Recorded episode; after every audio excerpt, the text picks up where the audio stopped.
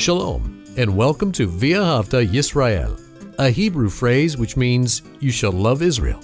We hope you'll stay with us for the next 30 minutes as our teacher, Dr. Baruch, shares his expository teaching from the Bible. Dr. Baruch is the senior lecturer at the Zera Avraham Institute based in Israel. Although all courses are taught in Hebrew at the Institute, Dr. Baruch is pleased to share this weekly address in English. To find out more about our work in Israel, please visit us on the web at loveisrael.org. That's one word, loveisrael.org. Now, here's Baruch with today's lesson. If you are wise, you are always going to agree with God. Let me state it another way. The things that are important to God must be important to you. And your thoughts should reflect that, your words should reflect that, and your actions, your behavior must also demonstrate that same thing. Well, we're going to be looking at one chapter, chapter 62 in the book of Isaiah. In many ways, we could say that this chapter is a kingdom chapter. Almost everything that we're going to deal with has kingdom implications. And therefore, we, if we're wise and we're committed to what we should be committed to as the people of God, we are going to want to know what is said there. And not just know it, but also to apply it, to implement it in our life as something which is foundational. So let's begin. Isaiah chapter 62, beginning with verse 1. Now, that first word in the Hebrew text, and it repeats itself twice in this first verse, is the word lama'an. Lama'an means on account of, for this reason, or for the sake of. It usually speaks about something that has significance, and because of that significance, because of that importance, one is going to act. One is going to do something, say something, behave in a certain way. So, verse 1 For the sake of Sion, Sion is Zion, which is a kingdom word, meaning nearly every time this word Zion appears in the Bible, we should think of it as relating to the kingdom of God. Now, many people have said, but isn't simply Zion, Jerusalem, another name for it? No. It refers to Jerusalem, but not the Jerusalem of today but Jerusalem in its redemptive state. So it's a kingdom Jerusalem, a Jerusalem that is going to be in the state of the kingdom of God. So, very different from what we see today, very different from what Jerusalem is going to be. We're told in the book of Revelation that, that Jerusalem is going to be in the last days because of the corruption. It is going to be thought of as, as Sodom and Egypt. So far removed, but because of that final outcome of redemption, we're going to see Jerusalem transformed into Zion, into Zion. So God's going to bring this about, and that's why it says, For the sake of Zion, I will not be silent. Now, this word that I translated silent, I will not be silent, can also be not just simply a word that relates to quietness, but a word that relates to non activity. So there's a negative. God is saying, I'm not going to be silent and I'm not going to be still or inactive, meaning God's going to move, God's going to act, He's going to do something. And one of the foundational things of this in this chapter is this that we ought to participate with him. We need to understand what God's doing, what is this kingdom work, and we need to be about it, doing it, participating with him. So, for your sake is the implication. On account of Zion, I will not be silent. And on account of Jerusalem, and here Jerusalem is parallel to Sion, on account of Jerusalem, I will not be quiet. And this word means just that to, to be silent, to be quiet, to not speak. And we know something there is power in the Word of God. When God speaks, it brings about an outcome. There is a result from God's speech. And this is what he's saying here. I'm going to bring about Jerusalem to be in her redemptive state, her kingdom state, which is Zion. And God's going to speak it into being. And what are some other consequences to this? He says, Unto her righteousness goes forth as, and the Hebrew word is noga, which is a bright light. Now, this bright light is parallel here to the righteousness of God being manifested. And we're going to see that, that there's a inherent relationship between righteousness and salvation. Why do I say that? Well, keep reading. He just told us, unto should go forth her righteousness as a bright light. And then it says, and her salvation. And what's parallel to this noga, this bright light? It says here, as a torch that will be burning. So, as a torch burns and manifests light, so will the righteousness and the salvation of the kingdom of God. And again, why is it so important that we understand the parallelism in this poetic prophecy? Because parallelism teaches us things. And that is that there is an inherent relationship between salvation and righteousness. So when someone is saved, you can see that salvation through righteous behavior. And that's why, if someone's never concerned about the righteousness of God, never concerned about the commandments of God, because the commandments of God and righteousness are inherently related. So, one who is saved is going to be committed to righteousness. They're going to be interested in obeying the word of God. Look now to, to verse 2. In this kingdom condition, finally Israel is going to be that, that, that witness, that testimony that God always intended Israel to be to the nations. It says, Nations, they will see your righteousness, and all kings your glory. Now, notice we see here in verse 2 a connection between righteousness and glory. So, one is saved. Through that salvation experience, he is going to, or she's going to, be committed to doing righteousness. And that righteous behavior is going to manifest the glory of God. This is what we can glean from the parallelism of this poetic passage from Isaiah. And it just doesn't say, All kings, your glory, but also, and call unto you Shem Chadash, a new name. Now, this salvation is going to produce a new character among the people. So, salvation brings a change to one's character. What type of change?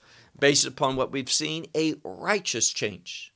So, all of this is being taught once more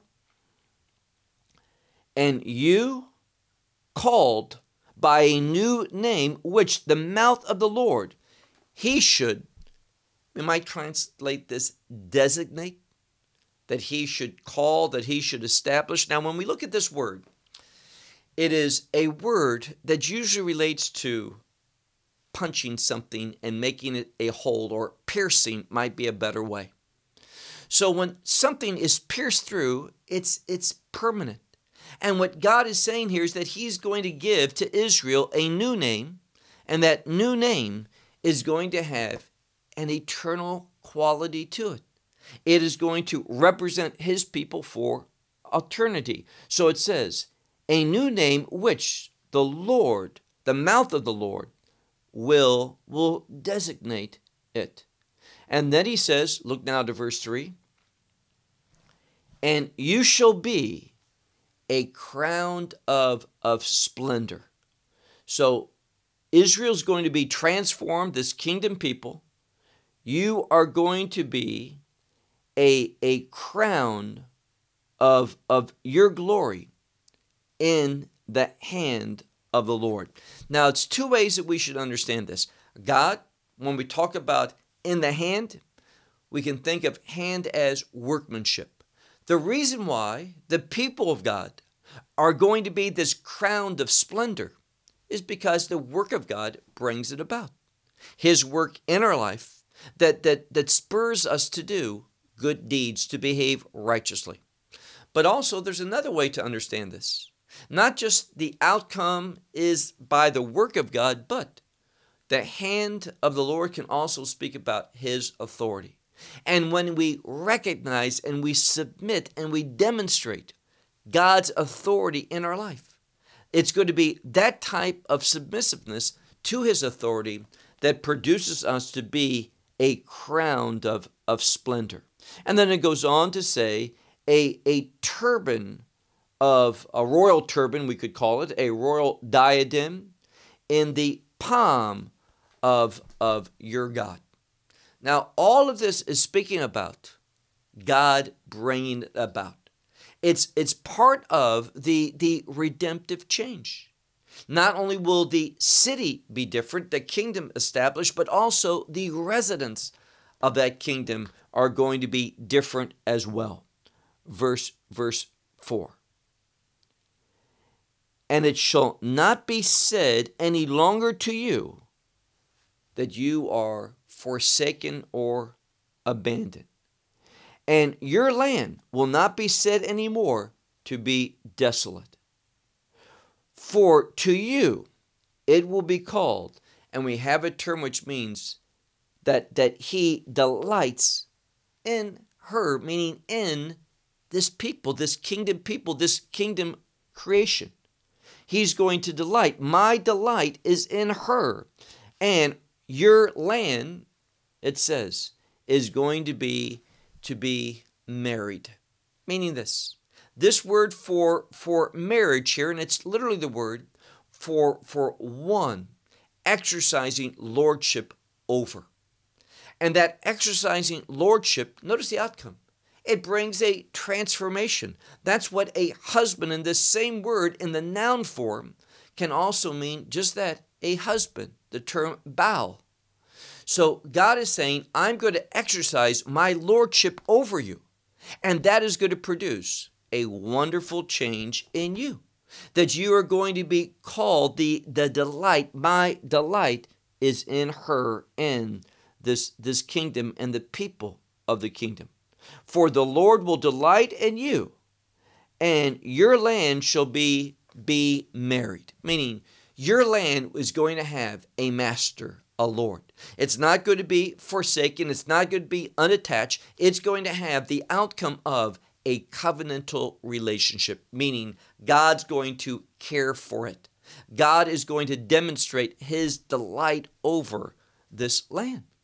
And this is the kingdom change that, that is brought about. It's brought about because of God's activity.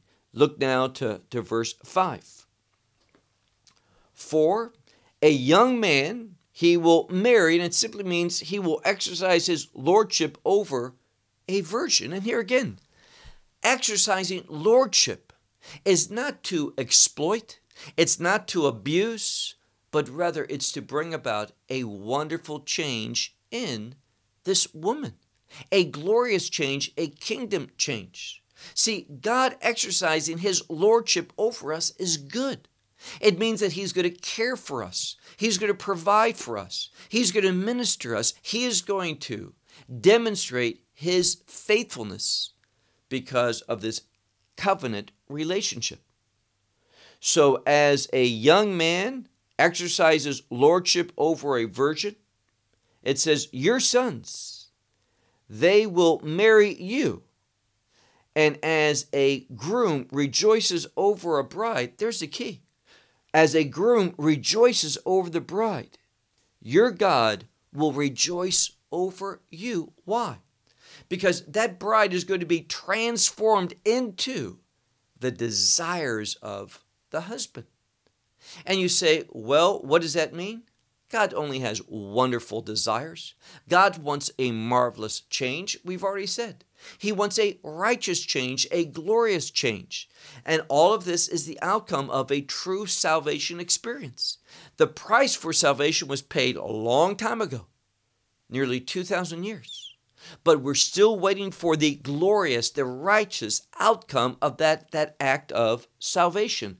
This is why this passage is so happy, because it is the fulfillment of what God always wanted to bring about. And that's why he says, as a groom rejoices over the bride, your God rejoices over you. And concerning your walls or Jerusalem, I will establish, and these are watchers. Now, this could mean those who would pray, and they pray all day and all night continuously. And they will not uh, rest, they will not be silent, they will not be still. And they are going to bring this remembrance. There are going to be those who remind, remind the Lord. And it says, Do not rest for for for you meaning do not rest don't allow there to be this continuousness of what it is right now don't be at rest but but be responsive to these ones who are are prayed these ones who are watching these ones who are looking out for your your kingdom work you bringing about this transformation for them so this is what he's he's saying. Likewise, verse verse seven. And do not let rest be to him. Now it's speaking to those who are, are making prayers, and it says, Don't let there be rest to him, meaning God, but continually make that partition. He says, Unto he shall establish, literally, he will establish until he places Jerusalem as the praise of the world. So when there's that kingdom establishment, Jerusalem, that that location of the kingdom is going to become the praise of the world, meaning all the world is going to praise the kingdom of God. All the world is going to understand the glory that God placed in Jerusalem. Verse 8 the Lord has swore in his right hand and in his powerful arm. Now, here again, it's speaking about God being strong, and when it uses this term for arm, it's the term Zoroa. It speaks about a, a sacrificial part of that arm, the best part of the sacrifice. And it says here that this word is related to the word for offspring or son. So, who's going to bring this about? Well, he tells us. Look again at verse 8. The Lord has sworn in his right hand, with his right hand, and with his strong arm. This word Zeroah, as we've talked about, relates to Messiah. If I will, will allow your grain any longer to be the food of your enemies. And the implication is he's not going to any longer allow this or if the sons of foreigners, that they will drink your new wine, which you have labored for. And the implication is God's not going to allow that as it's been going on. This exploitation of Israel, Israel being used by the enemy, it's going to be brought to an end.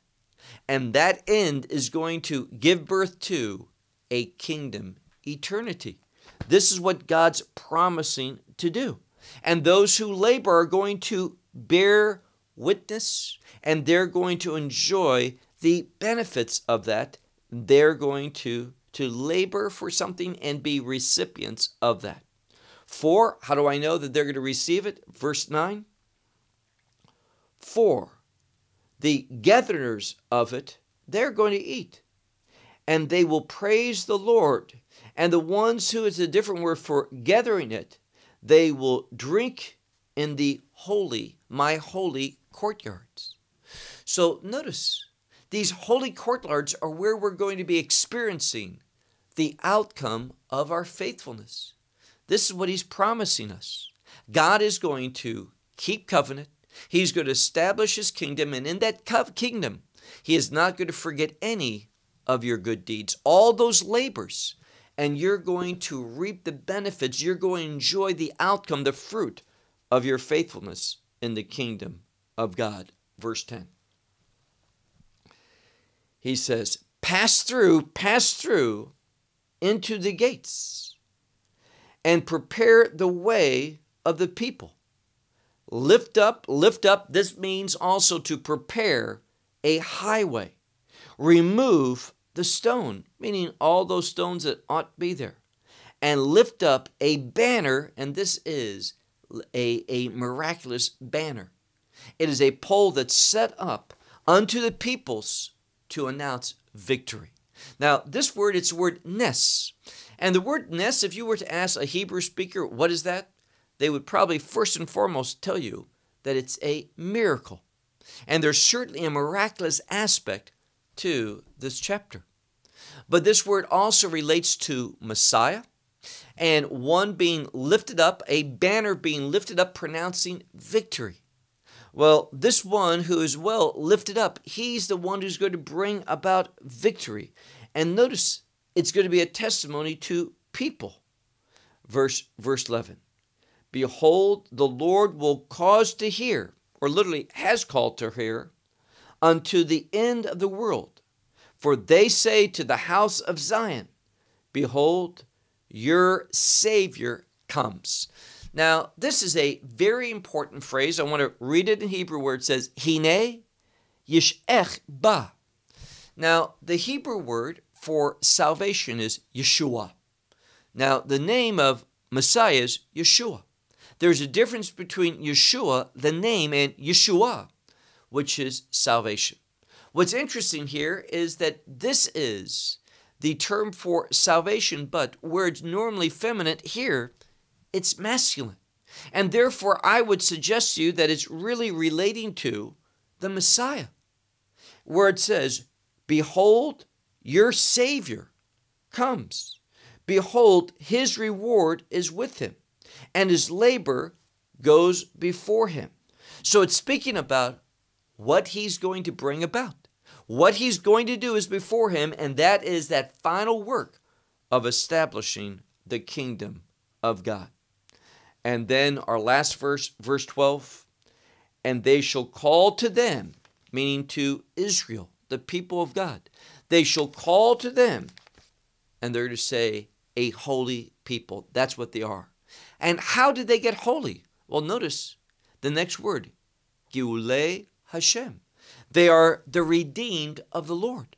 So they become those who are, are holy to the Lord, those who are, are pleasing to God, those who are a people that have been set apart. All of this comes about because of experiencing redemption.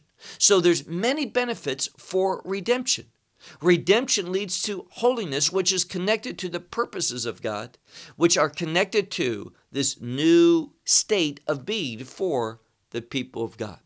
And to you it shall be called drusha, which means to be sought out. That God desired this change for his people.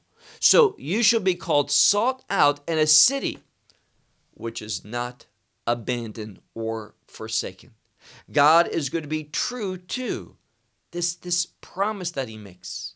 And understand the, the very close relationship between the work of salvation, the gospel, between redemption and the establishment of the kingdom. All of these things go hand in hand. And we saw how it's about righteousness, it's about God doing that which manifests his glory in and through his people. And that's what God wants to do. When we are committed to the purposes of God, we are going to be the recipients of God's redemptive work in our life, and not just what He did 2,000 years ago, but God bringing about what that power of the cross, that power of the resurrection ultimately is going to bring about, and that is a kingdom change, which allows the one who has been saved to demonstrate righteousness and holiness forever and ever. We may struggle in this world, but with our new body and our new location in the kingdom of God, we are going to demonstrate that victory that we have through Messiah Yeshua. And that victory produces righteousness, righteous behavior that manifests the glory of God. And because of that, there's going to be the praise of the Lord going on in a bold way. Well, I'll conclude with that until next week. Shalom from Israel. Well, we hope you will benefit from today's message and share it with others. Please plan to join us each week at this time and on this channel for our broadcast of loveisrael.org. Again, to find out more about us, please visit our website, loveisrael.org. There you will find articles and numerous other lectures by Baruch. These teachings are in video form. You may download them or watch them in streaming video. Until next week, may the Lord bless you in our Messiah Yeshua, that is, Jesus, as you walk with Him. Shalom from Israel.